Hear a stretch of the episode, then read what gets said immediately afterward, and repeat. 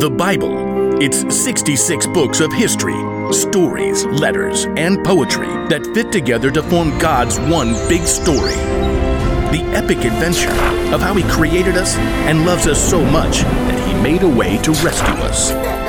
As we travel through the Bible, from Genesis to Revelation, we discover people who met God and found their lives changed forever. Now, for an amazing story inspired by the book of 1 John, chapter 1, verse 9. One of Jesus' closest friends, the Apostle John, shared important words from God in one of his letters. But God is faithful and fair. If we confess our sins, He will forgive our sins. He will forgive every wrong thing we have done. He will make us pure. Let's see how this truth might play out today. Tori could barely contain her excitement when she showed her dad the small plastic rectangle with her face on it her brand new driver's license. See, I can drive myself now. If you had a car, Mom said I can borrow her car some days if you pay for gas, if I pay for gas. cell phone, Phone off while I'm driving. Tori held up her phone and shut it off. that's right. And No passengers, no driving after 9 p.m., full stop at every stop sign, music at a moderate volume. I got it. I guess you do. So, can I borrow Mom's car to go play tennis with Keisha? Please? Be home by nine. Thanks, Dad. Even though Tori had been driving with her mom and dad for months now, her stomach did a flip when she first started the car. Driving carefully out of the driveway, her hands white knuckled on the steering wheel for the first mile. Until she pulled into the spot in the tennis courts at the high school, she was almost relaxed. Her best friend Keisha waved. Nice park job.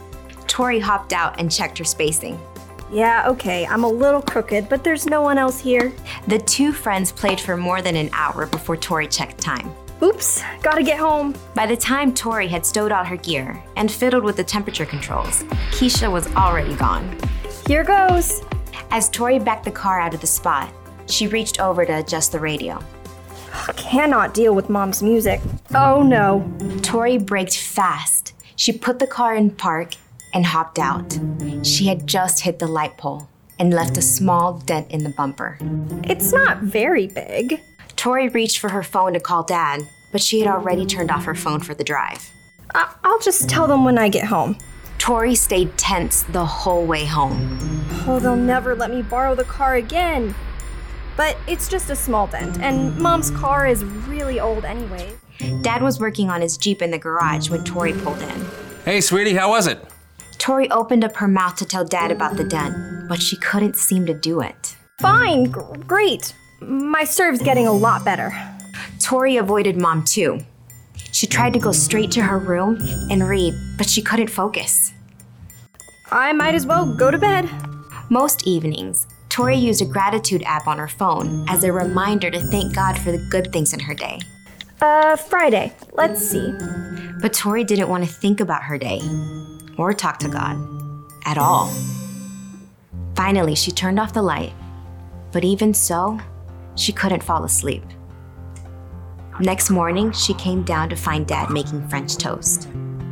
Maple syrup or strawberries and whipped cream. Both.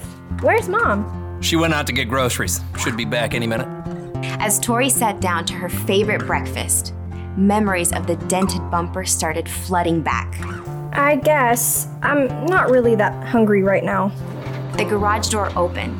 Mom shouldered her way inside, carting heavy groceries. Would you believe it? Someone dinged my bumper in the parking lot and took off. Tori's heart sank. She wished she could simply disappear. Did you see it happen? No, and they didn't leave a note. Hit and run. I'll take a look. Uh, Mom? Mom glanced up and saw Tori. Hi, Tor. I didn't mean to rain on your morning. What's up? Uh, nothing. I, I mean, I. I'm gonna go out and rake some leaves. That would be super helpful. Rakes against the back wall. Tori couldn't meet Mom's eyes when she walked out the door. She raked as hard and as fast as she could, but she couldn't sweep away what happened. It's not like I lied ex- exactly. Oh, who am I kidding? Unlocking her phone, Tori scrolled through her messages for a message from her small group leader, Lisa, that she'd sent weeks ago. Wanted to share. Oh, here's the verse. But God is faithful and fair. If we confess our sins, He will forgive our sins. He will forgive every wrong thing we have done. He will make us pure.